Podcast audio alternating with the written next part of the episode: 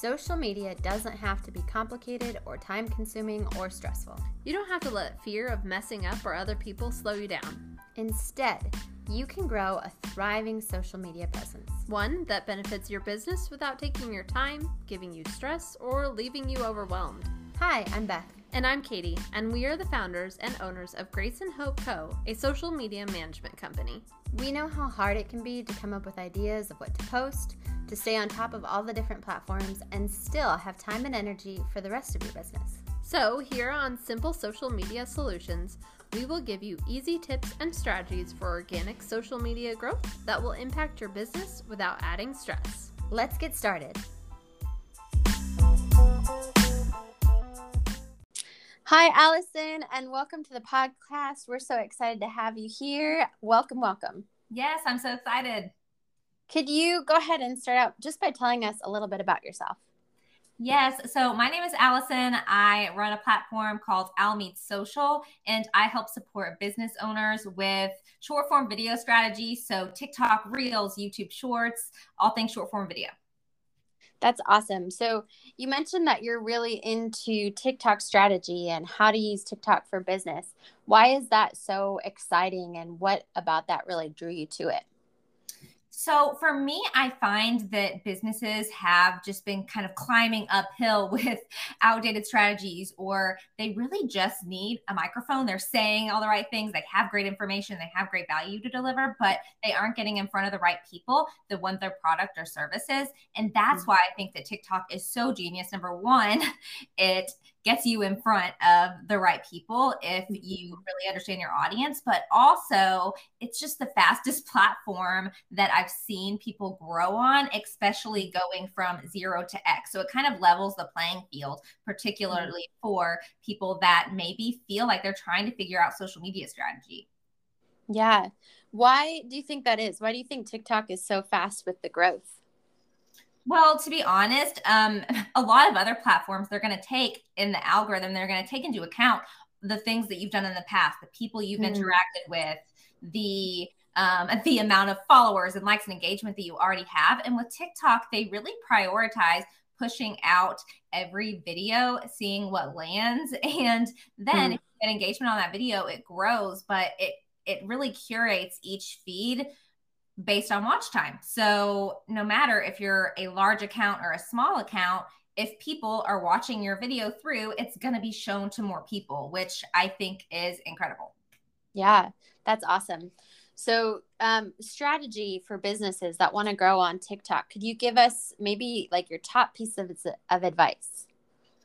So, my top piece of advice is to really figure out your target audience. I know that's a blanket statement. Everybody has that statement about their um, about social media, but when you figure out your target audience, this is the practice I always do with people.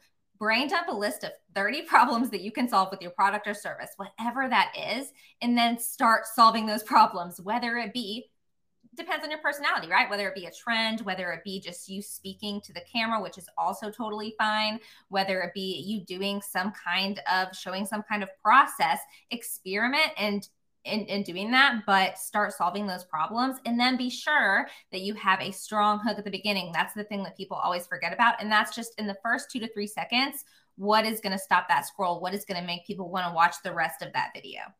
Yeah. How have you seen businesses use that strategy of like solving people's problems and doing that with a really good hook? So, for example, um, if you're a real estate agent in a specific state, you could say something like, Here's how much it costs to buy a house in blank. Because mm-hmm. then if somebody is looking for a house in that area, then they're going to be like, Oh, I want to buy a house in blank. Um, if you are a um, if you are a smoothie powder, mm-hmm. you have a smoothie powder, um, a protein powder, and you want to showcase the benefits of that, showing like here's a quick smoothie recipe and showcasing that that is used in that product and kind of providing curiosity marketing that's a great way um, but you could also and, and in that sense kind of using parallel value to the product or service that you offer to solve those problems that your audience might be having. Um, so it can really be like more product based or it can really be with you speaking. So don't discount evergreen content and the value that you can provide, which, which is just you talking. It doesn't mm-hmm. have to be like silly dance in order for it to be effective. Yeah. Do you think there is a way to trends and evergreen content to kind of utilize the power of both? Yeah, so um, there's a few different ways to do that. If you aren't a dancing person and you don't want to do like dancing trends, totally fine. There are a lot of trends that are just voiceovers or they're just funny ways to um, take on a specific topic. I like to view trends as the thing that gets people in the door sometimes to see your other more valuable content. You can also take your value based or speaking content and put trending sounds pretty low in the background. Um, experiment with different ways in order to use those. But if you like doing trends, I recommend still doing them, but don't forget the other really value based content with you just delivering um, a solution because I kind of recommend people doing 30% trend and 70% evergreen content. Um, so that way they're still doing some of those trending sounds and they're still experimenting with those and getting new viewers to their page, but they're really solving the people's problems once they get there, right? Yeah, definitely. Is there a way to better connect with your audience on TikTok? It's kind of like Instagram where follow for follow isn't a great strategy anymore. Like you don't want right. to just go follow people. Um, but what I recommend doing is really connecting with TikTok, the app, like you are your target market. And so connect with other, like basically watch through videos, like videos, comment on videos, not like a weirdo or with a double heart, but authentically that mm-hmm. your target market would also engage with. So that way you're teaching TikTok what to do with your content. Using niche down hashtags that are very specific to what you're posting are also great. Um, but mm-hmm. to be mm. truthful, um, I think people get a little bit too caught up around hashtag strategy. But. I really think interacting with the app in a way in which you're your target audience is great. Because, for example, if I'm posting marketing content and then I'm watching 25 hours of corgi videos, it might make me a little bit confused. So we gotta, if you want to do that, cool, go get a dummy account and watch it on there. Um, but mm-hmm. really interacting with the audience, um, so that way it understands like where is it going to place you. I really like that. That's some great advice. Mm-hmm. Um, what is like if a business really wants to get started on TikTok, um, but they don't know, they haven't yet, and they haven't dipped their toe in it.